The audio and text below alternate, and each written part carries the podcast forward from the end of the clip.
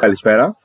Καλώς ήρθατε στο πρώτο φετινό ε, Formula 1 podcast του Total Racing και το πρώτο μετά από πάνω από ένα χρόνο πιστεύω.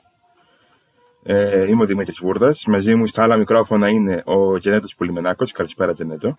Καλησπέρα Δημήτρη. Και στο δεύτερο μικρόφωνο ε, είναι ο Χρήστος Κανάκης, πρωτοεμφανιζόμενος στο podcast και στο, στο, στο site. Καλησπέρα Χρήστο. Καλησπέρα, καλώς σας βρήκα. Ξέρω από πού να ξεκινήσω. Φυσικά ξέρω, αλλά είναι τόσα πολλά που έχουν γίνει που θα τα πάμε πιστεύω κατευθείαν από, το, ε, από τις παρουσιάσεις, από αυτό που έγινε τελευταίο ε, και μετά θα προχωρήσουμε στα, ε, στα preview των, των, των δοκιμών. Ε, παιδιά, από τις παρουσιάσεις έχετε κάποια, κάποια γενική εικόνα. Εγώ πιστεύω ότι μοιάζουν πάρα πολύ μεταξύ τους οι περισσότερες. Ναι, νομίζω ότι μοιάζανε και στη μεγάλη πλειοψηφία τους ήταν και λίγο κάπως περίεργες έως πολύ κακές έως, έως κάποιες που δεν γίνανε. Williams. Εγώ πιστεύω ότι οι επιταγές των καιρών λόγω COVID φέραν, ε, φέραν έτσι μια ομοιότητα ε, ανάμεσα ε, σε όλες τις παρουσιάσεις που έγιναν ε, Επομένως, ε, δεν θα έλεγα ότι μου κάνει ιδιαίτερη εντύπωση τηρουμένων των αναλογιών και δεδομένων των συνθήκων. Ναι, δεν, ήταν, ε, οι, οι περισσότερες παρουσιάσει μοιάζουν πάρα πολύ μεταξύ τους στην αλήθεια. Εκτός από τη Williams, η οποία τα καλιά θάλασσα. Ε, νομίζω ότι γενικά η, η πιο Φόρμουλα 1 παρουσίαση, αυτό που μας θύμιζε περισσότερο το παρελθόν, ήταν ε, αυτή της Aston Martin, η οποία επέστρεψε το όνομα της Aston Martin στη Φόρμουλα 1 με την ομάδα που είναι ε, αυτό που λέμε στην, ε, στο Silverstone, πρώην Jordan και Force India και μέχρι πέρσι ε, Racing Point, ήταν η πιο, ε, δεν θέλω να πω ε, ε, κοσμική, ήταν η πιο, η πιο λαμπρή. Είχε ηθοποιούς, είχε αστέρες άλλων σπορ, είχε, έκανε χαμό σχετικά με τις, με τις, με τις, με τις υπόλοιπες. Ε, νομίζω ήταν η ιδανική παρουσίαση της Aston Martin για μια επιστροφή ενός τόσο μεγάλου ονόματος στη Φόρμουλα 1. Ε, αν το δούμε και επικοινωνιακά κιόλας, ε, η ομάδα αυτή ε, προετοίμαζε το έβαθος για κάτι εντυπωσιακό. Ε, επομένως, ε, και, και, κάτι το οποίο βέβαια περιμέναν όλοι με μεγάλη έτσι, προσμονή και ανυπομονησία. Ε, επομένως, ναι, κατά γενική ομολογία ήταν η κορυφαία παρουσίαση εκτό, ε, από, σε σύγκριση με τις άλλες εννέα ομάδες, έτσι. Ναι, και όχι μόνο αυτό. Ε, νομίζω ότι αυτό που κατάφερε η Άστο Μάρτιν ήταν να φέρει και λίγο πανά, αυτό που λέμε πανάς, λίγο ε, μεγαλύτερο, ε, μεγαλύτερη ανυπομονησία στο, στο, στο, στο, κοινό για αυτό που πρόκειται να αντικρίσει. Οι περισσότερες ομάδες είτε είχαν διαρρεύσει τα μονοθέσια τους από πριν, ε, είτε έγινε, έγιναν πάρα πολύ γρήγορα ή σε κάποιες άλλες περιπτώσεις όπως η McLaren έγιναν πάρα πολύ αργά. Ας πούμε, δηλαδή πέρασαν μια ώρα για να δούμε το μονοθέσιο. Η Aston Martin έφτιαξε τρία διαφορετικά βίντεο που ήταν όλα πάρα πολύ ωραία και παρουσίασε ένα μονοθέσιο το οποίο για μένα είναι το πιο όμορφο του grid. Ναι, εντάξει, αυτό είναι αντικειμενικό. Ο καθένας έχει τα δικά, του, τα δικά του γούστα. Ε, Οπότε, ναι, προσωπικά δεν με τρελαίνει τόσο πολύ το, το livery της Aston Martin, αλλά OK. Okay. Εσύ ποιο έχεις καλύτερο, ας πούμε, ποιο, το πιο όμορφο που έχει παρουσιαστεί φέτος; Κοίτα δεις, μου αρέσει αρκετά της Alpine και η Alfa Romeo μου αρέσει χρωματικά έτσι όπως είναι. Η Alfa Romeo όντως είναι πολύ ωραία και η, η, η, η, δεν λέγω την Alpine, σου πω την Χρήστο, εσύ ποια είναι... Δώσε μια, μια τριάδα, μια, μια τετράδα μάλλον. Ε, τείνω να συμφωνήσω με το Τζανέτο. Ε, για, μένα, για μένα το ομορφότερο μονοθέσιο είναι της Alpine. Ε, έπειτα ακολουθεί αυτό της ε, Aston Martin. Ε, ενδεχομένως αν, αν το χρώμα ήταν ένα τόνο λίγο πιο πράσινο και απουσίαζε και αυτή η φούξια ή βασικά δεν τα πάω καλά με τα χρώματα λόγω του χορηγού του γνωστού που έχει συγκεκριμένη ομάδα από την εποχή της Force India αν δεν υπήρχε και αυτό, ίσως και να είχα διαφορετική άποψη. Έπειτα, νομίζω τρίτο μονοθέσιο, εγώ θα βάζα την AlphaTauri, μου άρεσε αρκετά εμφανισιακά. Και έπειτα, ναι, και εγώ θα βάλω ότι και εγώ θα προσθέσω την Alfa Romeo στην τετράδα μου. Και ε, νομίζω ότι η κατά γενική ομολογία αυτά τα τέσσερα μονοθέσια ήταν και τα πιο όμορφα ε, φετινά. Δηλαδή, ε, θα είναι αυτά που θα βλέπουμε περισσότερο ανάλογα με το καθένα. Τώρα, ε, για τη McLaren και τη Red Bull ε, δεν μπορούμε να πούμε κάτι συγκεκριμένο γιατί τα έχουμε δει και από πέρσι, είναι σχεδόν ίδια. Για αυτά, αυτά τα, τα τέσσερα μονοθέσια ε, πιστεύω ότι πάνω κάτω όλοι να γνωρίζουν ότι είναι, ότι είναι τα ίδια. Έτσι. Ε, τώρα δεν ξέρω για την ε, McLaren και την ε, Red Bull που είναι ίδιες με πέρσι ας πούμε, δεν έχουμε πολύ μεγάλες διαφορές. Ε, κατά πόσον μπορούμε να πούμε ότι έχουν μια συγκεκριμένη εικόνα που θέλουν να, βγουν, να βγάλουν προς τα έξω. Η Red Bull σίγουρα, γιατί αυτό το, το Oliver είναι εδώ και 15 χρόνια, αλλά για τη McLaren το ότι μένει στα ίδια χρώματα σε μια σεζόν που αλλάζουν πολλά, κάτι, κάτι μπορεί να λέει. Ναι, σίγουρα και νομίζω το εντυπωσιακό, με τη, εντυπωσιακό εισαγωγικά με τη McLaren, άμα δεν κάνω λάθος, είναι ότι δεν έχει πουθενά πάνω το σήμα της ε, Mercedes, παρόλο που από φέτος θα έχει η μονάδα ισχύως της γερμανικής εταιρείας. Χρήστο. Ε, νομίζω ότι δεν θυμάμαι τώρα ακριβώς τις ε, δηλώσεις, ε, αλλά κάπου αναφέρθηκε, κάπου ρωτήθηκαν μάλλον οι υπεύθυνοι της ομάδας ε, σχετικά με αυτό και ήταν επιλογή τους ε, να μην ε, τοποθετήσουν το σήμα της Mercedes πουθενά. δεν, θυμάμαι, δεν θυμάμαι όμως ακριβώς την αιτιολόγηση που είχαν δώσει, να σας πω την αλήθεια. Το σημαντικό με την, με την McLaren είναι ότι τα κάνει όλα αυτά πιστεύω γιατί θέλει να θέλει να, να, να διαχωρίσει τη θέση από την Mercedes. Θέλει να δείξει ότι είναι αντίπαλος, όχι ότι είναι συνεργάτης της, ας πούμε, άμεσος συνεργάτης της. Ε, για μένα αυτή είναι η αιτιολόγηση που μπορώ να δώσω.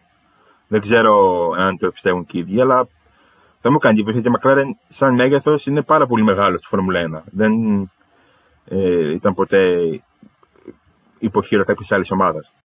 Ναι, ίσως να θέλανε με αυτόν τον τρόπο να δείξουν ότι διαφέρει η συνεργασία τους από το από τα προηγούμενα χρόνια του McLaren Mercedes που ουσιαστικά είχαν και μετοχές, ήταν, ήταν αρκετά διαφορετικά τα πράγματα. Θα συμφωνήσω με εσάς. Δεν έχω να προσθέσω κάτι διαφορετικό.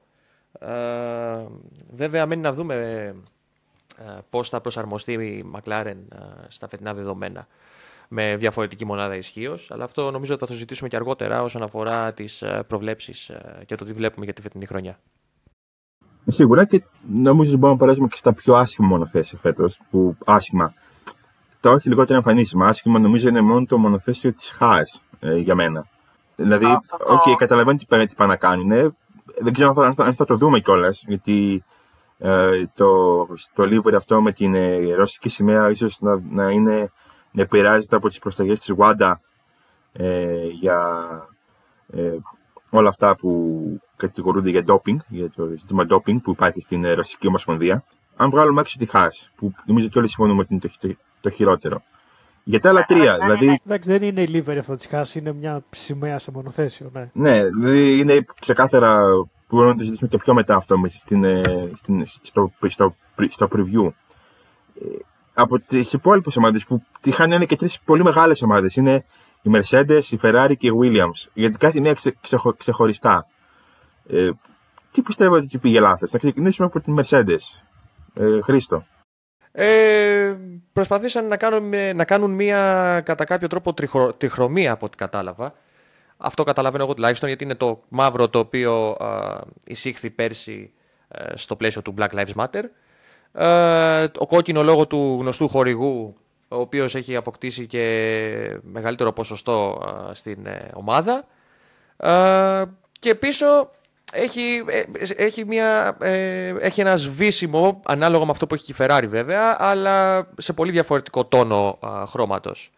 Και βέβαια, ε, ε, πώς να το πω, υπήρξε έτσι ένας κατακλυσμός από το σήμα της AMG, το οποίο εμφανισιακά δεν ενθουσιάζει νομίζω κανέναν. Δεν ξέρω κατά πόσον όλο αυτό που που, που προσπάθησε να, να, να πετύχει με, η, η Mercedes με, το, με την Ινεώση και όλα αυτά, εάν μπορεί να, να επιτευχθεί στην τελική. Δηλαδή, το αποτέλεσμα είναι πολύ μέτριο για μια ομάδα που θα είναι στους δέκτες μας το μεγαλύτερο μέρος των αγώνων, ας πούμε. Ε, ελπίζουμε τουλάχιστον να μην είναι πρώτη και να μην τη βλέπουμε ποτέ.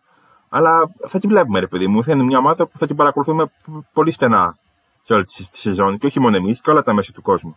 Ναι, έχουν επιλέξει, νομίζω είναι τέσσερα χρώματα που λίγο πολύ δεν κολλάνε μεταξύ. Δηλαδή είναι το μαύρο, είναι το γκρι, είναι το τυρκουάζ, είναι και το κόκκινο μπορντό της ε, Ινεός. Είναι πολύ περίεργο και ειδικά το σβήσιμο που έχει στο πίσω μέρος του δοσιού που έχει και το ασημή γκρι ε, είναι πολύ πολύ μέτριο για μια τόσο κορυφαία ομάδα όπως είναι η Mercedes. Και μιλώντα για χρώματα που δεν κολλάνε πουθενά, ε, ε, πάμε στο καλύτερο. Ναι, να πάμε στην ομάδα η οποία μας εξέπληξε, νομίζω τη μεγαλύτερη έκπληξη των φετινών παρουσιάσεων. Η Ferrari, η οποία. Εντάξει, είμαι στην Ελλάδα, οπότε υπάρχει πολύ αυτός ο πόλος του κόκκινου-πράσινου. Ε, αλλά έβαλε πράσινο μέσα στο κόκκινο. Δηλαδή δεν είναι ένας χορηγός που, που σπάει κάπως ε, το χρώμα στη, στη μύτη ή όπως ήταν η Σελ παλιά ή ε, οι Λακώσε με άλλες ομάδες, πήγαν και βάλανε πράσινο πάνω στον κινητήρα. Ε, στο πλαίσιο του Mission We Know. Ε, δεν ξέρω τι, τι προσπαθούν να, να πετύχουν. Εσείς, εσείς τι λέτε; Προσωπικά δεν ξέρω γιατί, αλλά μου φαίνεται πάρα πολύ περίεργος αυτός ο χρωματικός συνδυασμός. Ίσως και επειδή ζούμε στην Ελλάδα, δεν ξέρω στο εξωτερικό πώς το βλέπουν. Αλλά ναι, δεν ξέρω, δεν μου κάθεται καθόλου μα καθόλου καλά κοίτα και στο, και στο, και στο εξωτερικό όπως έχω δει δεν έχουν και τις καλύτερες ε, εντυπώσεις από τον, από τον, τον χρωματισμό. Το, το καλύτερο meme που είδα ήταν το κουτάκι της Coca-Cola που είναι για λίγο μαύρο και, και να έχουν γράψει με, με πράσινο χρώμα ένα μη πάνω. Ήταν πιο κοντά δεν γίνεται να υπάρξει meme. Και καλά, έχουν πολλά, πολλά μη. Έστειλε και ο Χρήστος ένα χθες. Όχι, όχι ο Χρήστος, ο, ο Αλέξης Νόε. Που είναι. Ε, ναι, είναι λίγο, περίεργη, είναι λίγο περίεργα όλα αυτά. Δηλαδή, η Ferrari καταφέρνει σε μια χρονιά που, που μπορεί να, να, να ανακάμψει, να, να ξεκινάει τη σεζόν με, με, με, με memes, με γέλια, με κοροϊδίες, με κακές εντυπώσεις από τους fans, με όλα αυτά. Χρήστο, πιστεύεις ότι είναι ένα ε, αποτύπωμα της Ferrari μέσα σε όλα αυτά που έχουν γίνει τα, τα τελευταία χρόνια; Ε, δεν νομίζω. Ε, να, εγώ θα δικαιολογήσω τη Ferrari. Ο χορηγός ο συγκεκριμένος ε, λόγω των περιορισμών που υφίστανται κυρίως στην Ευρώπη και βασικά στις περισσότερες από τις χώρες που θα επισκεφθεί φέτος η Φόρμουλα 1 ε, δεν επιτρέπουν ε, το logo της Mission Win Now να βρίσκεται πάνω στο μονοθέσιο. Εναλλακτικά παρουσιάστηκαν εχθές, μεταγενέστερα βέβαια, φωτογραφίες ε, στο site της Shell, αν δεν κάνω λάθος, όπου δεν υπάρχει, δεν υπάρχει το logo το συγκεκριμένο και σίγουρα αλλάζει η εικόνα. Ε, αλλά κατά, σε γενικές γραμμές δεν πιστεύω ότι θα πρέπει ε, σε τόσο μεγάλο βαθμό να, να, δοθεί έμφαση στο, στα χρώματα της Ferrari. Πρέπει να δοθεί έμφαση νομίζω φέτος περισσότερο στο τι περιμένουμε από αυτούς και τι θα αποδώσουν εν τέλει μέσα στην πίστα. Πάνω σε αυτό τώρα θυμήθηκα κάτι δηλώσεις του Νικόλα τον Μπάτζε όταν ήταν επικεφαλής ε, της ε, αεροδρομικής της ε, Ferrari νομίζω το 2012 που είχε βγάλει ένα πολύ άσχημο μονοθέσιο η Ferrari που είχε πει ένα μονοθέσιο δεν έχει σημασία άμα είναι άσχημο αρκεί να κερδίζει. Ε, νομίζω ίσως αυτοί, αυτές τις δηλώσεις μπορούσαν να, να ακολουθούσαν και φέτος για τη, για τη Ferrari, τουλάχιστον ε, εμφανισιακά. Τότε είχαμε βέβαια και τα άσχημα ρίνχια, αν θυμάστε. Επομένως, γι' αυτό είχε... ήταν, λίγο ήταν λίγο διαφορετικό το πλαίσιο συζήτησης, δεν ήταν ακριβώς το ίδιο. Ναι, σίγουρα. Απλά κάπως κολλάει τουλάχιστον στο μυαλό μου. αυτό μου ήρθε. Οπότε, ναι. Δεν, δεν μπορώ. Τώρα, από αυτές τις ομάδες, ε, η Williams για μένα έχει το πιο άτομο livery. Δηλαδή, είναι όμορφο, για μένα είναι όμορφο, δεν είναι άσχημο ειδικά ο συνδυασμός των χρωμάτων που έχουν βάλει. Αλλά είναι πάρα πολύ generic. Δηλαδή, για να φτάσουμε και εκεί, τι, δεν, δεν μπορώ να καταλάβω τι, ποιος ανέλαβε να, να σχεδιάσει αυτό το μονοθέσιο και αν πληρώθηκε γι' αυτό. Δηλαδή, δεν ήταν σαν το έβαλε σε ένα, σε ένα platform σχεδιασμού να διάλεξε δύο default, δύο ε, δύο default μοτίβα και να τα πέταξε, να τα, να τα με τα πρώτα χρώματα που βρήκε μπροστά του και να το πέταξε στο αυτοκίνητο. Θα σου πω ακριβώς τι έγινε. Μάλλον το budget δεν έβγαινε, είχαν περίπου στα 10 ευρώ για το σχεδιασμό του livery και ένα από τα, από τα παιδιά κάποιον από τους εργαζόμενους στη Williams έπαιζε το παιχνίδι της Φόρμουλα 1. Είδε ένα default livery και λέει Α, μπαμπά, μαμά, αυτό μου αρέσει. Ε, και το πήρανε και το βάλανε στο μονοθέσιο. Εμένα το, το, εμένα το library της Williams ε, μου θυμίζει, δεν ξέρω τώρα αν θα είναι, ε, αν θα είμαι εύστοχος στον ε, παραλληλισμό που θα κάνω, αλλά μου θυμίζει πακέτο τσιγάρα καρέλια νομίζω. Έχει, κάποια από τα τσιγάρα καρέλια έχουν παρόμοια χρώματα το πακέτο απ' έξω, δεν θυμάμαι τώρα πιο ακριβώς. Αλλά εμένα αυτό μου θύμισε. Τώρα δεν ξέρω αν είναι, όπως προανέφερα, δεν ξέρω αν είναι εύστοχο ή άστοχο αυτό που είπα. Εντάξει, δεν ξέρω. Δεν, δεν ξέρω αν ευτυχώ δεν έχουμε στην Ελλάδα να, το, να απογορεύσουν και εκεί πέρα το, το livery τη Williams. Ε, ναι, γενικά από livery φέτο έχουμε πάει ή πολύ καλά, δηλαδή πολύ καλύτερα από άλλες χρονιές, ή υπάρχει μια ότι μπορούσε να είναι κάτι πάρα πολύ ωραίο και δεν έχει γίνει τίποτα. Δηλαδή, εμένα, αν, αν βγάλουμε τις χάσει, που δεν ξέρω αν μπορούσε να γίνει και τίποτα άλλο, τα livery είναι λίγο σαν χαμένες ευκαιρίες για να δώσουμε ένα γενικό ε, μοτίβο. Αν εξαιρέσουμε δηλαδή τα 3-4 που είναι πολύ καλά. Δεν ξέρω τώρα αν μπορούμε να πάμε στο, στο δεύτερο μέρος του podcast που είναι το preview των δοκιμών. Ε, γιατί ξεκινάνε τώρα ξεκινάνε αύριο όταν, όταν γυρίζουμε εμείς. Το πότε θα ανέβει το podcast. Ναι, λογικά το podcast ε, θα ανέβει αύριο, δηλαδή την Παρασκευή που ξεκινάνε και δοκιμές. Θα το, θα το δούμε. Θα το δούμε, θα το δούμε. Ε, μπορούμε να ξεκινήσουμε ένα γενικό preview με όλες τις ομάδες. Ε, ξεκινήσουμε από την Mercedes, η οποία ξεκινά ως η πρωταθλήτρια, ως η απόλυτη κυρίαρχος του σπόρου τα τελευταία 8 χρόνια. Θα πάει για συνεχόμενο τίτλο και φέτος, λογικά. Οι κανονισμοί δεν έχουν αλλάξει πολύ. Έχει το, το, το απόλυτο προ, προβάδισμα θεωρητικά. Ε, Τζανέτο και Χρήστο, πιστεύετε ότι μπορεί η Mercedes να κάνει λάθος, δηλαδή να, να επαφή ή να κάνει λάθη στην, στην, στην μεταφορά των μικρών αλλαγών που υπάρχουν και να χάσει τόσο πολύ έδαφος ώστε να μην είναι το απόλυτο φαβορή και φέτος. Ε, κοίτα να δεις, άμα κρίνουμε από το 19, δεν κάνω λάθος, που πήγε στις χειμερινές δοκιμές στις πρώτες μέρες και το μονοθέσιο ήταν πολύ κακό και αμέσως έφερε αναβαθμίσεις και ξανά έγινε το μονοθέσιο το κορυφαίο, ε, δεν νομίζω ότι ε, θα, θα υστερεί σε σύγκριση με πέρυσι. Δηλαδή δεν πιστεύω ότι υπάρχει μεγάλο, δεν υπάρχει μεγάλη πιθανότητα να, να έχει κάνει κάποιο λάθος στη σχεδίαση που να, μπει, που να μην μπορεί να το διορθώσει γρήγορα. Οπότε πιστεύω θα είναι σε παρόμοιο επίπεδο όπως ήταν και πέρσι, αν και ελπίζω για το καλό του θεάματος να είναι πιο κοντά οι υπόλοιπες ομάδες αυτή. Εγώ θεωρώ ότι όπως έχει δείξει και το πρόσφατο παρελθόν, ε, η μόνη ολιγορία που μπορεί να επιδείξει η Mercedes ως ομάδα συνολικά και η οδηγή της μετέπειτα είναι εντός της, εντός της πίστας. Ε, δεδομένου ότι οι αλλαγές στους τεχνικούς κανονισμούς ήταν μικρές, δεν πρόκειται να δούμε μεγάλες διαφορές φέτος στην δυναμικότητα των μονοθεσίων πέρυσι το μόνο που είδαμε ήταν κάποια λάθη κατά τη διάρκεια των αγώνων, τα οποία νομίζω προήλθαν λόγω επανάπαυσης και, και εφησυχασμού λόγω της ε, τεράστιας ε, διαφοράς της ομάδας σε σχέση με τους αντιπάλους της. Ναι, αυτό ισχύει και νομίζω ότι η Mercedes είναι μια ομάδα η οποία ενώ είναι με διαφορά η κορυφαία ομάδα των τελευταίων δεκαετιών της Φόρμουλα 1, βάσει τίτλων έτσι ε, έχει δείξει και τέτοια, τέτοια δείγματα και ε, νομίζω ότι παρότι δείχνει τέτοια δείγματα, έχει και την ικανότητα να, να, να, να βάζει τέτοια στοχοπροσύλωση εκεί που, που μπορεί και εκεί που πρέπει να τα βάλει.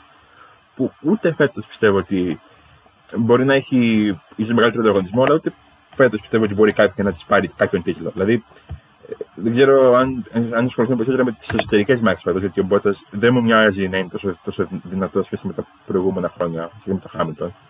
Ε, ακόμα και αυτό το στόχαστρο του ε, βάζω τρία διαφορετικά ε, Μπότας 3.0, Μπότας 2.0, Μπότας 15.0. Ε, δεν θα πιάσει το τέλος. Δεν ξέρω εσείς τι πιστεύετε για, το, για την κόντρα που έχουν οι δύο οδηγοί. Εντάξει, κόντρα τώρα δεν ξέρω κατά πόσο μπορείς να το πεις ανάμεσα στο Χέμπλο και στο Πότα. Ε, λογικά ο θα κάνει ένα δυνατό ξεκίνημα όπως έκανε και τα προηγούμενα χρόνια και μετά θα κάνει την κλασική κοιλιά που κάνει. Οπότε, ναι, λογικά είναι ένας ακόμα εύκολος τίτλος για το Hamilton ε, και λογικά και για τη Mercedes. Ε, εγώ θεωρώ ότι η περίπτωση Μπότας έχει καταντήσει σαν το γνωστό meme παύλα αστείο με το Γιάννη Μπέζο από τη γνωστή σειρά. Φέτος ο Παναθηναίκος πάει για πρωτάθλημα. Ε, είναι μια ανάλογη περίπτωση ο Μπότας, ε, ο οποίος κάθε χρόνο όλο και δουλεύει περισσότερο, μία πνευματικά, μία σωματικά, σε διαφορετικό επίπεδο σχέση με τα προηγούμενα χρόνια. Και τελικά καταλήγει να κάνει ακριβώς το ίδιο, να έχει ακριβώς την ίδια απόδοση, δίχως να, προ... να, δίχως να προξενεί καμία εντύπωση ε, και δίχως να αποτελεί απειλή για τον Χάμιλτον. Ωραία. Τώρα πάμε στην ομάδα η οποία τελείωσε τη χρονιά πιο κοντά από κάθε άλλη, ε, την Red Bull, η οποία πήρε πόλ και νίκη στο, πήρε πόλ και νίκη στο Abu Dhabi ε, με, με ένα πολύ δυναμικό Verstappen στην τον αγώνα. Εκμεταλλεύτηκε ίσω και το γεγονό ότι ο Χάμιλτον επέστρεφε από, από το από το χαμένο αγώνα λόγω κορονοϊού και οπότε ήταν σε κακή ψυχολογία, αλλά έδειξε ότι έχει ταχύτητα, ότι έχει δυναμική για να ε, μπορεί να απειλεί την Mercedes στο τέλος της περσινής χρονιάς. Ε, δεν το έκανε μόνο φυσικά στο Abu Dhabi πέρσι, το έκανε και σε άλλες πίστες. Ε, με ένα νέο δίδυμο οδηγών, με τον Πέρε πλέον με δίπλα στο Verstappen, ένα πολύ πιο έμπειρο οδηγό, έναν πλέον νικητή της Φόρμουλα 1 ε, και με τη διαφορά να, να μειώνεται θα μπορέσει η Red Bull να, να συνεχίσει αυτή την καλή δουλειά ή θα την επηρεάσουν οι, οι μειωμένες αεροδυναμικές αντιστάσει στα μονοθέσια που είναι και το, αν θες, και το ε, κλειδί της Red Bull αυτά τα χρόνια. Ότι έβρισκε πάντα παραπάνω αεροδυναμική απόδοση στο μονοθέσιο σε τις άλλες ομάδες. Και αυτό δεν υπάρχει. Θα επηρεαστεί καθόλου από αυτό. Εσείς τι, τι πιστεύετε, Χρήστο; Ε, κοίταξε να δεις. Ε, δεδομένου ότι μιλάμε, όταν μιλάμε βασικά για τη Red Bull, ε, μιλάμε για τον ε, Άντριαν Νιού, ο οποίος είναι ο γκουρού ε, του συγκεκριμένου τομέα στη Φόρμουλα 1 και αυτό έχει αποδειχθεί εμπράκτος ε, τα τελευταία ε, εδώ και 30 χρόνια και παραπάνω από 30 χρόνια. Ε, δεν θεωρώ ότι ε, αεροδυναμικά θα επηρεαστεί ιδιαίτερα η, η αυστριακή ομάδα. ακόμα και αν αντιμετωπίσει κάποια προβλήματα υπάρχει, υπάρχουν θεωρώ ε, οι δυνατότητες ε, να βελτιωθεί άμεσα η κατάσταση. Ε, έπειτα για το κομμάτι, για το οδηγικό δίδυμο, ο Πέρες ο Πέρες την προηγούμενη φορά που βρέθηκε σε μια κορυφαία ομάδα στην, στη McLaren το 2013 παρότι έδειξε καλά στοιχεία σχετικά δεν μπόρεσε να επιβεβαιώσει τον ντόρο που γινόταν τότε για το όνομά του. Τώρα αρκετά χρόνια πιο μετά βέβαια έρχεται, του δίνεται μια δεύτερη ευκαιρία την οποία θα πρέπει να αρπάξει από τα μαλλιά αν θέλει πραγματικά να αποδείξει το, το, το εύρος του ταλέντου του.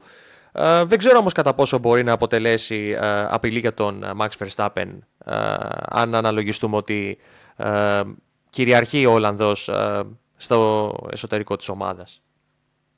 Πάντως, ε, για να προσθέσω και κάτι ακόμα, θεωρώ ότι το 2021, ε, η τελευταία χρονιά κιόλας του προμηθευτή της Red Bull, ε, της Honda στο Sport, είναι η τελευταία καλή ευκαιρία που έχουν ώστε να πλησιάσουν λίγο ακόμα περισσότερο, λίγο περισσότερο τη Mercedes και να απειλούν σε μόνιμη βάση για νίκες και, να κάνουν, και προφανώς να κάνουν τους αγώνες πιο ενδιαφέροντες και, στο, και στις πρώτες θέσεις. Το πρώτο κομμάτι όσον αφορά τα αεροδυναμικά συμφωνώ με αυτό που είπε ο Χρήστος αλλά για το δεύτερο κομμάτι για τον Μπέρες ε, θέλω να δω άμα θα είναι ο πρώτος οδηγός μετά τη φυγή του Ρικιάρντο από τη Red Bull που θα εστιάσει πάνω του η ομάδα και θα τον βοηθήσει να προσαρμοστεί στο μονοθέσιο.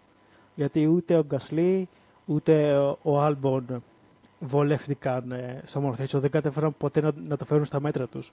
Οπότε άμα η Red Bull ε, δεν είναι τόσο στραμμένη μόνο πάνω στο Verstappen και κοιτάξεις και λίγο το, το Μπέρεθ, ε, πιστεύω ότι θα, θα είναι ένα αρκετά δυνατό δίδυμο που ίσως και να μπορέσει να βρεθεί αρκετά κοντά στη Mercedes για το πρωτάθλημα κατασκευαστό. Ναι, εντάξει, το πρώτο κομμάτι εγώ πιστεύω ότι η Red Bull δεν θα χάσει πολύ γιατί ε, Ούτως ή άλλως είχε ένα μονοθέσιο που ήταν αρκετά γρήγορο παντού. Οπότε το να χάσει δύο κομμάτια θα χάσουν και άλλοι, δεν θα χάσει μόνο εκείνοι. Ε, για το δεύτερο κομμάτι, ο, ο Πέρες είναι νομίζω ο οδηγός που έλειπε, ο οδηγός του νούμερο 2 που έλειπε από τη Red Bull. Ένας οδηγός ο οποίος δεν θα είναι στο επίπεδο του Verstappen. Ε, δεν, θα έχει την, δεν θα έχει ούτε το κίνδυνο να, να πολεμήσει τον, τον Verstappen όπως το είχε ο Ρικάρντο που ήταν εχθρό πιο απειλητικός. Ε, και δεν είναι και δεύτερος οδηγός τύπου Άλμπον, ο οποίος στην κακή του μέρα χάνεται και στην καλή του μπορεί, μόνο μπορεί, στην πολύ καλή του μόνο μπορεί να πλησιάσει ούτε καν να απειλήσει τον ε, ρυθμό, όχι τόσο του Verstappen, όσο των υπόλοιπων ομάδων. Δηλαδή η Red Bull πέρσι έχασε αρκετές ευκαιρίες για νίκη, επειδή δεν είχε δεύτερο οδηγό για να απειλεί τις ε, Mercedes. Αυτό και μόνο νομίζω ότι την κάνει καλύτερη ομάδα από πέρσι. Δεν ξέρω αν θα φτάσει. Ε, δεν ξέρω αν έχει, θα, θα έχει την διάρκεια, αλλά νομίζω ότι θα είναι σε πολύ καλύτερη μοίρα από τις υπόλοιπες ομάδες του, του grid που ακολουθούν. Ε, να ξεκινήσουμε να πάμε με σειρά βαθμολογία στην McLaren, η οποία έχει μένει την κύρα Mercedes, έχει νέο οδηγό με τον Ρικάρντο να ε, επιστρέφει, ε, να, όχι, επιστρέφει να, να, να, πηγαίνει σε μια ομάδα η οποία ε, δείχνει να του, να, να του ταιριάζει πάρα πάρα πάρα πάρα πολύ. Ε, νομίζω ότι αυτοί οι δύο ήταν, ε, ο συνδυασμός αυτός είναι ε, γεννημένος για να για να, για να υπάρξει στη Φόρμουλα 1. Απλώς δεν ξέρω εάν θα χρειαστεί παραπάνω χρόνο προσαρμογής από ό,τι θα έχει. Γιατί έχει, με το σύστημα που έχει καθιερωθεί με τα token, με τα δύο token που έχει να σπαταλήσει κάθε ομάδα, η Mercedes, η, η, η, η McLaren σπατάλησε το ένα για να προσαρμόσει τον κινητήρα της, ε, το μονοθέσιο της στο νέο κινητήρα.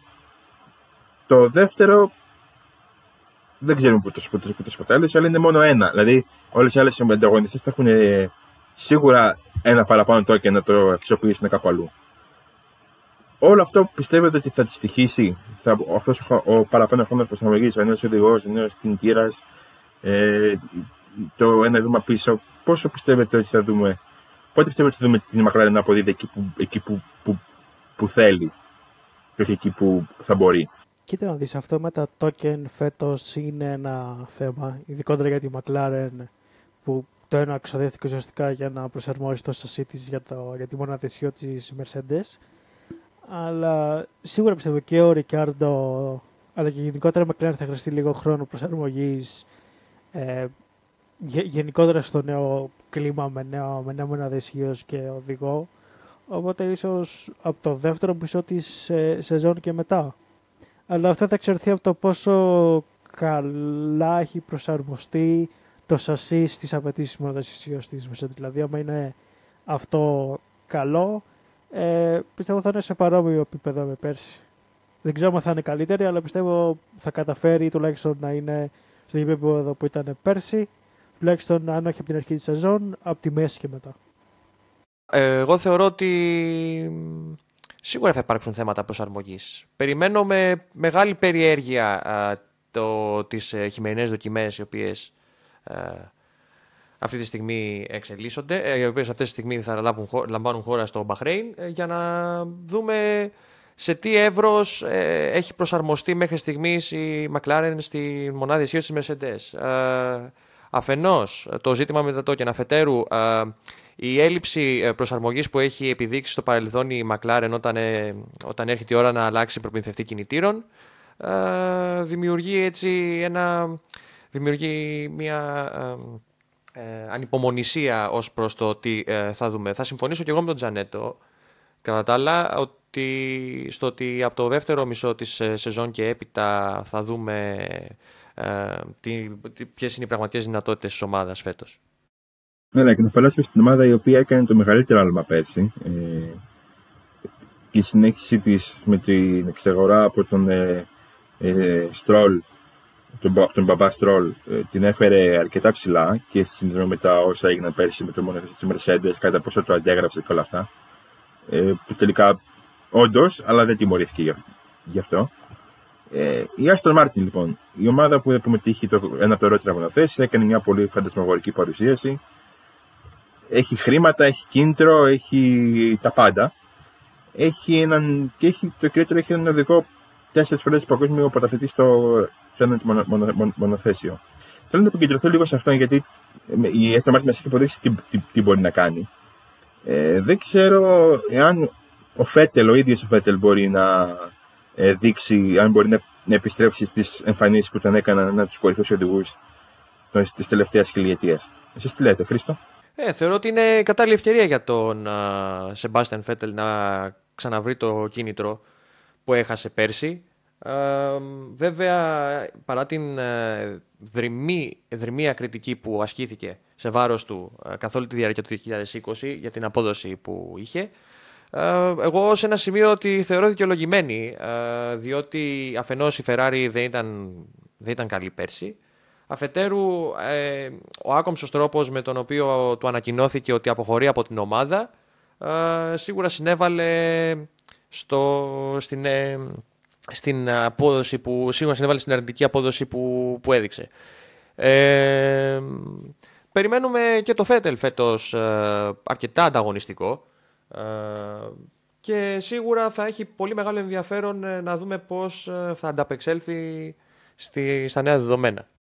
Εγώ δεν ξέρω αν περιμένουμε όντως τον Φετέλ ανταγωνιστικό φέτος, αλλά σίγουρα είναι ίσως και η τελευταία του ευκαιρία να δείξει ότι μπορεί να κινηθεί γρήγορα, μπορεί να διεκδικήσει κάποια βάθρα τώρα για νίκες δεν ξέρω με το, με το μόνο θέσιο που έχει, αλλά είναι η, τελε, η, τελευταία, του, η τελευταία του ευκαιρία να εξηλαιωθεί πριν ε, αποχωρήσει από τη Φόρμουλα 1. Οπότε πιστεύω θα έχει ενδιαφέρον να δούμε την πορεία που θα έχει ο Φέτελ ε, στην νέα του ομάδα και ιδίως το πώς θα ξεκινήσει με την νέα του ομάδα, πώς θα είναι οι πρώτοι αγώνες. Να πω και κάτι ακόμα για τον Φέτελ. Επειδή αναφέρθηκε κατά κόρον πέρσι από πολλούς αναλυτές ότι έχει χάσει πλήρως το κινητρό του και δεν υπάρχει περίπτωση να επανέλθει σε αυτό που ήταν ε, πρώτητερα. Δεν ε, πιστεύω ότι ένας ε, τέσσερις φορές παγκόσμιος πρωταθλητής γίνεται τόσο εύκολα να χάσει το κινητρό του και είναι η ομάδα η συγκεκριμένη, η Aston Martin, με τη δυναμική που έχει τη συγκεκριμένη χρονική στιγμή είναι ε, η ευκαιρία που περίμενε θεωρώ και ο ίδιος για να αποδείξει, ε, για να αποδείξει στους ε, επικριτές του ότι δεν ισχύουν τα όσα αναφέρονταν για εκείνον. Ναι, πάνω κάτω συμφωνούμε με τον Χρήστο. Νομίζω ότι ο Φέτελ και η Ferrari έφτασαν σε ένα τέλμα αγωνιστικό γιατί κανείς δεν ήθελε πλέον τον άλλον. Η Ferrari βγήκε ένα καλύτερο οδηγό, πιο, μάλλον καλύτερο, πιο ελπιδοφόρο οδηγό για το μέλλον. Ο Φέτελ είχε κουραστεί πολύ ψυχολογικά από το, τις συνεχείς αποτυχίες στη διεκδίκηση τίτλων και το 17 και το 18 και την, το πισωγέλιο το, του 19. Νομίζω ότι η Ferrari θα είναι μια ομάδα η οποία θα μας εκπλήξει φέτος. Ευχάριστα ή δυσάρεστα θα το δούμε στην, στην, στην πίστα. Τώρα να πούμε στην ομάδα η οποία έχει αλλάξει περισσότερο για μένα από κάποια οποιαδήποτε άλλη, ε, την Alpine, η οποία έχει κάνει έχει αλλάξει σχεδόν τα πάντα. Έχει μείνει μόνο ο Κον για μένα. Δηλαδή, άλλαξε όνομα, άλλαξε χρώματα στο μονοθέσιο, άλλαξε διευθυντή, ε, ήρθε ο David Εμπρίβε από τη Suzuki και τέλος ήρθε ο Φερνάντο Αλόνσο. Επιστρέφει στην ομάδα η οποία τον έκανε δύο φορές πρωταθλητή, ε, στην οποία επέστρεψε για άλλα δύο χρόνια με αρκετά συμπαθητικέ εμφανίσεις. Και επειδή τα υπόλοιπα της Αλπίνη μπορούμε να τα δούμε και σε βάθος χρόνου, θέλω να επικεντρωθούμε λίγο στον Αλόνσο, πάλι στο Σάμ, στον οδηγό. Ε, πιστεύετε ότι θα καταφέρει να με την, να, να οδηγήσει την Αλπίνη να κάνει το βήμα παραπάνω που επιθυμεί εδώ και πάρα πολλά χρόνια η, η, η, η ομάδα. Τζένετο. Ε, σίγουρα ο Αλόνσο είναι ένας οδηγός με αρκετή εμπειρία. Οπότε θα προσπαθήσει να βασικά, θα καταφέρει να βοηθήσει την ομάδα να κάνει τα σωστά βήματα για να εξελίξει το, το μονοθέσιο και να γίνει ακόμα πιο γρήγορο. Ε, και σε συγκεκριμένους αγώνες ίσως και με λίγο τη βοήθεια της τύχης να καταφέρει να διεκδικήσει κάποια βάθρα. Για εμένα είναι το μεγαλύτερο ερωτηματικό, είναι βασικά ένα από τα μεγάλα ερωτηματικά της ε, χρονιάς ο Αλόνσο.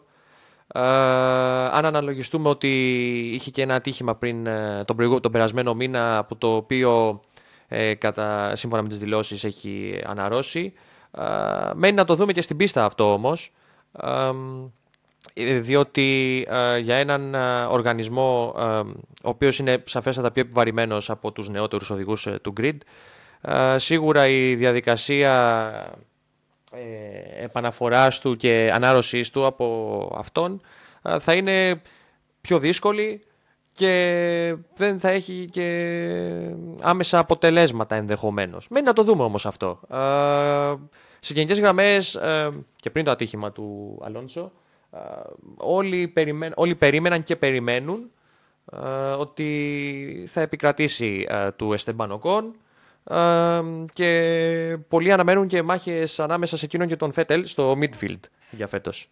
Κοίτα, η μόνη παρουσία του είναι πολύ ιδιάζουσα περίπτωση στη Φορμουλά. Είναι ένας οδηγός ο οποίος οι, μισοί τον μισούν και οι άλλοι. Όχι, οι μισοί τον λατρεύουν και οι άλλοι λατρεύουν να τον μισούν οι άλλοι μισοί. Νομίζω ότι θα δώσει αρκετά ενδιαφέροντα storylines φέτος. Ο Αλόνσο και η Αλπίν σαν ομάδα. Έχει μπόλικες ε, ε, μπόλικες ευκαιρίες, θα έχει μπόλικες ευκαιρίες φέτος για να δείξει αρκετά καλύτερη και νομίζω ότι θα τις αξιοποιήσει, όχι αν όχι όλες, αρκετές από αυτές. Σε αντίθεση με την Αλφα Tauri, η οποία έχει μεν καλύτερα δίδυμο οδηγών, θε, θεωρητικά ο Τσινόντι είναι καλύτερος και πιο ελπιδοφόρος οδηγός από τον ε, Ντένι Κρίατ. Ο Γκέσλινγκ είναι ένας από τους πιο ταλαντούχους και πιο ε, δυνατούς οδηγούς του Grid μετά το πέρασμα του την επιστροφή του Αλφατόρη που κατάφερε και ισορρόπησε τα στοιχεία του χαρακτήρα του που τον έκαναν να μην είναι τόσο καλό στην ε, Red Bull. Ε, δεν ξέρω αν θα έχουμε μεγάλες όμως διαφορές. Θα μπορέσει να, να συνεχίσει ε, από εκεί που σταμάτησε πέρσι να έχει πάρει νίκες, να έχει ε, να είναι συνεχώς στι μάχε του Μίτσφιλντ, να είναι αρκετά καλή σε συγκεκριμένες πίστες και να διεκδικεί ακόμα και θέση στην πεντάδα, όταν οι άλλες ομάδες ε, έχαναν έδαφος. τι, τι, τι, τι πιστεύετε για αυτά, Χρήστο, για την Αλφατόρη. Ε, αρχικά θα μου επιτρέψεις να διαφωνήσω λίγο με αυτό που ανέφερες ότι ο Τσουνόντα είναι καλύτερος από τον Κβιάτ. Δεν έχουμε δει τον Τσουνόντα στο μεγαλύτερο επίπεδο στη Φόρμουλα 1. Είναι η, rookie χρονιά, είναι η πρώτη του χρονιά αυτή ε, φέτος. Ε, ο Κβιάτ πέρσι ε, θεωρώ ότι ίσως και να αδικήθηκε από τους ιθύνοντες της ομάδας. Έκανε, παρότι έκανε τα γνωστά του λάθη τα οποία δεν μπορεί να αποφύγει από ό,τι φαίνεται, είχε και είχε και αγώνες ε, στους οποίους ε, ήταν, ε, επέδειξε αξιοσημείωτη απόδοση. Θυμάμαι ενδεικτικά στην Ίμολα τερμάτισε τέταρτος αν θυμάμαι, αν δεν κάνω λάθος. Και στη Μόντσα πριν γίνουν όλα αυτά με την κόκκινη σημαία και την διακοπή του αγώνα ήταν μπροστά από τον Γκασλή ο οποίος ήταν από τους 3 με 4 οδηγούς που το, το Grand Prix που υποφελήθηκαν από τη στρατηγική που ακολούθησαν και βρέθηκαν μπροστά. Κατά τα άλλα, θεωρώ ότι η απόφαση της ε, Honda να τα δώσει όλα φέτος στην άποψη, ε, στο κομμάτι του κινητήρα και της μονάδας ισχύω. θα επηρεάσει θετικά την Alpha Tauri και ίσως ε, την φέρει ακόμα πιο μπροστά σε σχέση με πέρσι. Από, το κομμάτι, από την πλευρά του τουλάχιστον του Γκάσλι. Για τον Τσουνόντα περιμένουμε να τον δούμε πώς πατάει μέσα στην πίστα ε, ποια είναι η διαχείρισή του ε, και, και όλα αυτά που και, και θα δούμε τέλος πάντων ποιε, αν θα δικαιωθούν ή όχι οι απαιτήσεις που έχουμε από εκείνον. Ε, και εγώ λίγο για, το, για τη σύγκριση Τζουνόντα με Κβίατ ε, συμφωνώ με τον Χρυσό. Δηλαδή θα πρέπει να περιμένουμε να δούμε τον ε, Τζουνόντα τι μπορεί να κάνουμε μέσα στην πίστα. Αλλά σε φορά το μονοθέσιο νομίζω ότι οι άνθρωποι της ομάδας είναι αρκετά αισιόδοξοι για την απόδοση που θα έχει. Ε, οπότε τουλάχιστον θα παραμείνει σε παρόμοιο επίπεδο με πέρσι, αν όχι πιο πάνω. Ε, νομίζω θα έχει ενδιαφέρον να δούμε κατά πόσο θα καταφέρει να, να ανέβει η συνολική απόδοση τη, της ομάδας και με το νέο οδηγικό δίδυμο. Μιλώντας για νέο οδηγικό δίδυμο, πάμε σε μία από τις ε, τρεις ομάδες η οποία έμεινε ανέπαφη στην, ε, ε, καλοκαιρινή διακοπή αναφορικά με τους οδηγούς της. Η Alfa Romeo, ε, μάλλον στην τελευταία χρονιά της ε, μάρκας στο, στο, στο σπορ, με τη Sauber να αναμένεται να επιστρέψει από το χρόνο σαν στο, όνομα της, στο πλήρες όνομα της ομάδας. Ε, η Alfa Romeo θα επωφεληθεί λογικά από την νέο κινητήρα της Ferrari που είναι αρκετά ενδότερο από πέρυσι σε σχέση με, με βάση αυτά που μας έχουν, μας έχουν πει. Η Alfa Romeo έχει το, τον ίδιο κινητήρα. Έχει τον κινητήρα Ferrari που ήταν καλύτερη σχέση με, με, με πέρσι και θα έχει και τέτοιο δίδυμο οδηγών. Αλλά πέρσι φάνηκε να πέφτει σε ένα τέλμα να επηρεάζεται πάρα πολύ από τα όσα έγιναν. Ε, πιστεύετε ότι θα καταφέρει να, να βγει από εκεί, να πάρει την έξτρα όθηση που θα κοιτάξει ο κινητήρα, και με την, ε, με την εμπειρία του Ράικονεν και την. Δεν ξέρω, δεν θέλω να πω βελτίωση του Τζιοβινάτσι, γιατί μόνο προς τα πάνω μπορούσε να πάει, σε σχέση με την πρώτη του χρονιά. Ε, πιστεύετε ότι θα καταφέρει να βγει από όλο αυτό που έχει πέσει; Η Alfa Romeo, αν παρατηρήσουμε ε, τις εικόνες του νέου της μονοθεσίου, είναι η ομάδα με τη μεγαλύτερη διαφοροποίηση στο εμπρός ε, μέρος σε σχέση με όλες τις υπόλοιπες, μου φαίνεται. Αν συμφωνείτε μαζί μου και εσείς, παιδιά. Ε, κατά τα άλλα, ε, πιστεύω ότι θα γίνει το βήμα παραπάνω φέτος. Ε, δεν πρόκειται, δεν θα δούμε το δεν θα δούμε την Αλφα Ρωμαίο στις τελευταίες ε, θέσεις. Ε, θα παλεύουν, οι οδηγοί της θα παλεύουν σταθερότερα ε, για βαθμούς. Και αυτό είναι να αποδειχθεί στην πίστα. Έτσι. Εμένα μου έκανε εντύπωση, μπορώ να πω, ότι δεν αντικαταστάθηκε ο Τζιοβινάτζι. Όλοι περίμεναν, φερούσαν σίγουρο στα τέλη της περσινής χρονιάς ότι κάποιος άλλος, εκτός από το Μικ Σουμάχερ που βρίσκεται στη Haas, κάποιος άλλος από την Ακαδημία της Ferrari θα βρισκόταν στο, στο δεύτερο μονοθέσιο της ε, Α. Ε, αυτό δεν επιβεβαιώθηκε όμως και μένει να δούμε αν η επιλογή των ιθυνόντων της ε, ομάδας θα, θα αποδειχθεί σωστή με την παραμονή του Τζιοβινάτσι. Τζανέτο. Ε, κοίτα δεις, πέρσι ήταν μια πολύ δύσκολη χρονιά για την Alfa Romeo. Η απόδοσή της ήταν πάρα πολύ κακή ως χειριστή.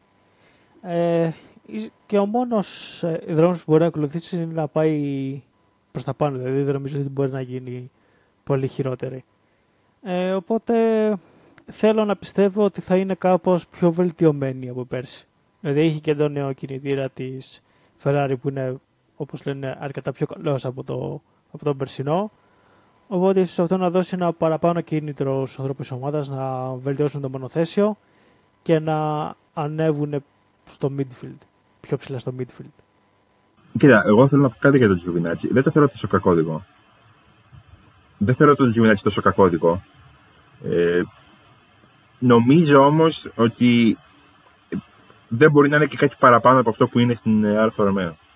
Οπότε για μια ομάδα η οποία δεν διεκδικεί και πάρα πολλά πράγματα, δεν νομίζω ότι η παρουσία του εκεί ε, διακινδυνεύει κάτι για την, για, για την ομάδα σε αντίθεση με αυτό που γίνεται στη Χάζ, ας πούμε, που γίνεται από το τέλος της περσινής σεζόν που το μαθαίνει ότι ο, ο, η ομάδα θα προχωρήσει με νέο οδηγικό δίδυμο και τη θέση του Κέβιν Μάκνουσον και του Ρωμάν Γκροζάν θα πάρουν ο Νικήτα Μαζέπιν και ο Μίξ Σουμάχερ. Και πρόκειται για δύο οδηγούς οι οποίοι με βάση την απόκριση που έχουν στο κοινό είναι εντελώς διαφορετικοί. Ο Σουμάχερ είναι ένας από τους πιο αξεγάπητου οδηγούς, τους πιο λατρεμένους οδηγούς. Ήδη φέρει το όνομα ε, ίσως, όχι, ίσως του πιο, ένας από τους πιο πετυχημένους οδηγούς όλων των εποχών, ένας από τους πιο αγαπητούς οδηγούς όλων των εποχών. Ε, επιστρέφει το όνομα Σουμάχερ στη Φόρμουλα 1. Και την άλλη ο Μαζέπιν είναι ένας οδηγός ο οποίος έχει ξεκάθαρα θέση λόγω των χρημάτων. Ε, και έχει καταφέρει ακόμα και αυτή να μην την αξίζει, γιατί έχει κάνει κάποια πολύ, πολύ περίεργα και πολύ ε, εσχρά, αν θες, post στα social media, τα οποία πραγματικά δεν ξέρω πώς θα το έχουν κρατήσει ακόμα στη Φόρμουλα 1. Ε, θα είναι λογικά η χειρότερη ομάδα του, του Creed, αλλά μέσα σε όλο αυτό, τι πιστεύετε ότι μπορεί να κάνει παραπάνω η Χάζη για να βελτιώσει την εικόνα της; περισσότερο από την αγωνιστική, την αγωνιστική της κατάσταση. Χρήστο; Ε, φέτο, για φέτος δεν πιστεύω ότι μπορεί να κάνει και κάτι άλλο. Το έχουν δηλώσει ούτως ή άλλως και οι ίδιοι. Ο Γκέντερ Στάινερ βγήκε και είπε ότι στόχος μας είναι το 2022 ε, να βρισκόμαστε σε μια θέση ε, που βρισκόμαστε ανάλογη με εκείνη του, 18, του 2018 ουσιαστικά. Ε, δηλαδή στο midfield. Ε, φέτος θεωρώ ότι το, έχουν, το, το παραδέχονται και οι ίδιοι ότι η χρονιά θεωρείται παρατημένη και στόχος είναι να εξελίξουν τους δύο οδηγούς που έχουν. Σίγουρα η επιστροφή του ονόματος Σουμάχερ είναι από τις πιο ευχάριστες ειδήσεις εν ώψη της φετινής ε, χρονιάς.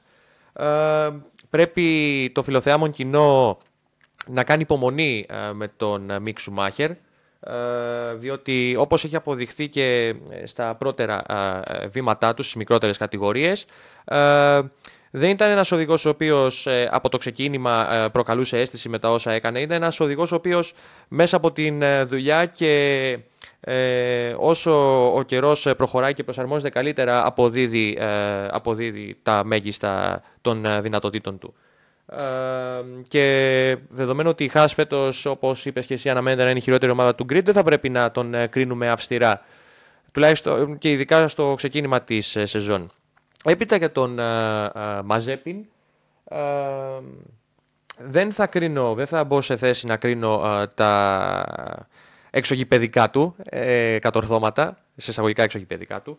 Ε, εντός της πίστας, από το λίγο που έχω παρακολουθήσει αγώνες του και πέρσι στην Φόρμουλα 2, δεν πιστεύω ότι πρόκειται για έναν κακό οδηγό ο οποίος δεν έχει καμία ικανότητα ε, νομίζω ότι πρόκειται για μια περίπτωση, τώρα ίσως τραβηγμένο λίγο αυτό που πω, περίπτωση Μάγνουσεν. Ε, και αυτό έχει φανεί κυρίως από, τον τρόπο που αμήνεται μέσα στην ε, πίστα.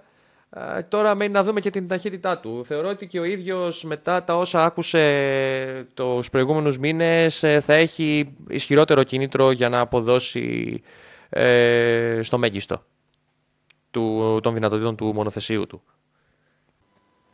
Εγώ τώρα για το Mazepin δεν ξέρω τι, τι μπορώ να πω. Το, ίσως το μόνο που μπορώ να πούμε ότι άμα δεν είχε τόσα πολλά χρήματα από πίσω του να του διασφαλίζουν τη θέση στην, ε, στη ΧΑΣ που έχει ανάγκη για αυτά τα, τα χρήματα μετά πόσα έχει κάνει τον τελευταίο καιρό εκτός πίστας σίγουρα δεν θα είχε θέση σε καμία ομάδα της Φόρμουλα 1 Τώρα, σε αφορά το Σουμάχερ, ε, σίγουρα θα θέλει λίγο χρόνο προσαρμογής. Όπως έχουμε δει και στα προηγούμενα πρωταθλήματα που έχει τρέξει. Συνήθως την πρώτη χρονιά πάει αρκετά μέτρια και στη συνέχεια βελτιώνεται και διεκδικεί πράγματα. Ε, και ίσως και φέτος λογικά θα είναι ακόμα μια τέτοια χρονιά. Γιατί πέρα από το ότι ανέβηκε στη Φόρμουλα 1, το μονοθήσιο της Χάς λογικά αν, αν δεν είναι το χειρότερο θα είναι από τα χειρότερα στο grid. Οπότε υπομονή να, το, να δούμε το 22 πώς θα είναι τα πράγματα. Και μιλώντα για κακέ ομάδες, να πάμε στην τελευταία των πρεστινών τριών πρωταθλημάτων, ε, η οποία όμως έχει σημαντικές αλλαγές, όχι τόσο στα πρόσωπα που οδηγούν τα μονοθέσεις, καθώς και ο Ράσιλ και ο Λατίφη επιστρέφουν, ε, τόσο στα πρόσωπα που είναι έξω από αυτήν. Έχει νέα διοίκηση, νέους ε, επενδυτές, με την Dorilton Capital να έχει έρθει στην, ε, ε, στην οικονομική στήριξη της ομάδας και την οικογένεια Williams να έχει προχωρήσει διακριτικά αφήνοντας μόνο το όνομά της ε, στο μονοθέσιο.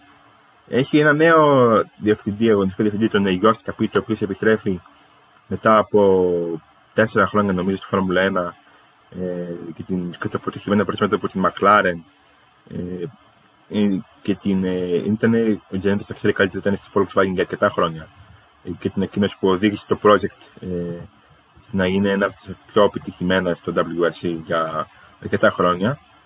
Οπότε υπάρχει μια σίγουρα ανώτερη προ, προοπτική σχέση με τα προηγούμενα χρόνια. Υπάρχουν χρήματα, υπάρχουν, ε, υπάρχει ένας εξαιρετικός οδηγός ε, που το παιδί και πέσει ότι μπορεί να είναι στους κορυφαίους του γρήγορου όπως είναι ο George Russell, ο οποίος θα έχει και κίνητρο γιατί θέλει να, ε, να διεκδικήσει τη θέση του αν όχι στη Mercedes σε κάποια άλλη μεγάλη ομάδα θα καταφέρουν φέτος να σταθεροποιηθούν σε μια θέση που δεν θα είναι η τελευταία. Έχουν κάνει αρκετά καλά αποτελέσματα που χωρίς να πάρουν βαθμούς, ε, ειδικά σε, ειδικά σε κατατακτήριες. Εσείς τι πιστεύετε, θέλω να ακούσω και τους δύο. Ξεκινήσω από τον Χρήστο. Ε, θεωρώ ότι η Williams έχει μπει σε μια φάση ανάλογη με εκείνη που είχε μπει η α, McLaren πριν από κάποια χρόνια.